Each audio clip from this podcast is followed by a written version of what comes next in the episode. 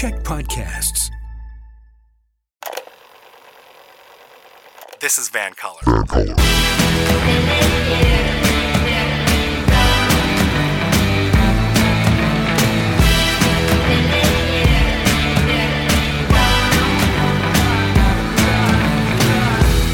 Welcome back to This is Vancolour. My name is Mo Amir. We've been talking about social media outrage. But can any good ever come out of any social media outrage? Well, our next guest proved that sometimes online outrage can blossom into something kind of cool.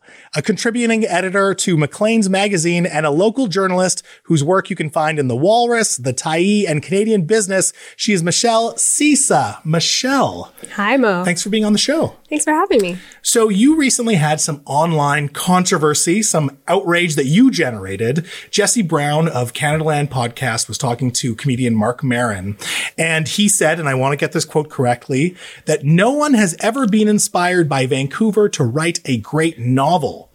You took offense to this. I did, yes.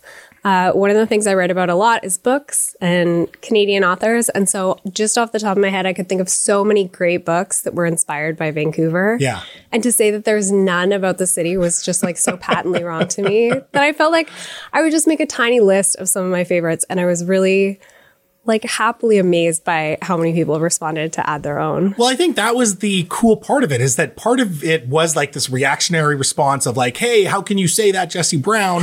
And then you gave your own examples, and then so many people added theirs. I mean, I even jumped in that list. And I, I shouted out uh, Charlie DeMers and Property Values. When we think about great books in that were set in Vancouver or inspired by Vancouver, what are your sort of go-to recommendations, including ones that came out of this outrage? I mean, I had a bunch in my list that I still think are amazing. Like Eden Robinson's Trickster Trilogy is uh, mostly set in Vancouver. Jessica John's new novel, Bad Cree, starts out in Vancouver, which is amazing. But there's a huge wealth of literature, not all of it new, that is published in Vancouver. Mm-hmm. So uh, a book that a couple of people also mentioned is Helen Poterbanko's Uh, nineteen seventies novel Taxi, okay, which is drawn from her experiences of driving a cab in the downtown east side. Oh, okay, yeah. And it's this amazing kind of fragmentary, like stream of consciousness novel just about being really immersed in these neighborhoods that have always been really tough for people living in poverty to survive in. That's told with like so much humanity and empathy. It's a really amazing book. uh, and another one that I'm actually reading with my book club right now is Junie, okay, by Chelene Knight. Uh, which is a coming-of-age story that's set in Hogan's Alley in the nineteen thirties. Oh, wow, okay. Cool. Yeah, so this amazing, vibrant portrait of Vancouver's historic Black neighborhood that was uh, destroyed to make room for the viaducts, yeah, which I think we can all agree now. A history that is forgotten and now being revived a little more with the Hogan's Alley Society, for sure. Exactly, yeah. yeah. So an incredible portrait of that time and place in Vancouver.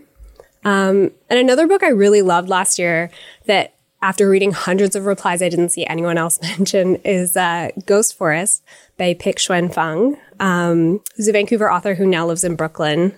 And it's a really beautiful story about grief and loss, but it's inspired by uh, her experience being part of one of the families that moved from Hong Kong in the nineteen eighties and nineties before the handover to China. Oh, okay. Interesting. And being part of a family that was called an astronaut family, where her father lived in Hong Kong and supported the family here in Vancouver. Right. So a really, a really amazing and tender portrait of this very Vancouver immigrant experience. Totally. That's a really beautiful story about losing your father, and yeah, also a beautiful story about Vancouver. I just love how, again, this very reactionary tweet yeah. did create something positive, because I think it made a lot of people reflect on, oh, yeah, what are the, the great novels set in Vancouver? And I know for me, you know, I'll be exploring this list a lot more and trying to explore novels that were written in the city as well. So I think it was so, so cool that something positive came out of this outrage. Yeah. I heard from so many people who were talking about how they were going to pick up all these books on the list. The amazing local bookstore, Massey Books, made a reading list of Vancouver novels oh, for nice. people to peruse, and also short stories and nonfiction. So I feel like a lot more people are discovering Vancouver books now, which is great. So I hope Jesse Brown says more inflammatory things about Vancouver in the future. I love it.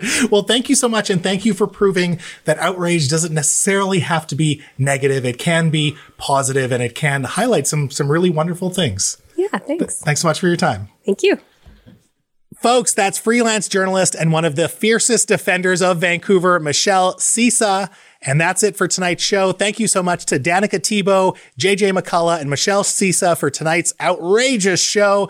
Of course, if you want more, find This Is Vancolour on Apple Podcasts, Spotify, Chek Media's YouTube channel, and the Chek Plus app. Wow, Joel McHale was right. You really can find us everywhere. But for now, this is Vancolour, and I'm Mo Amir telling you that in a province where you can be anything, be colorful. Peace.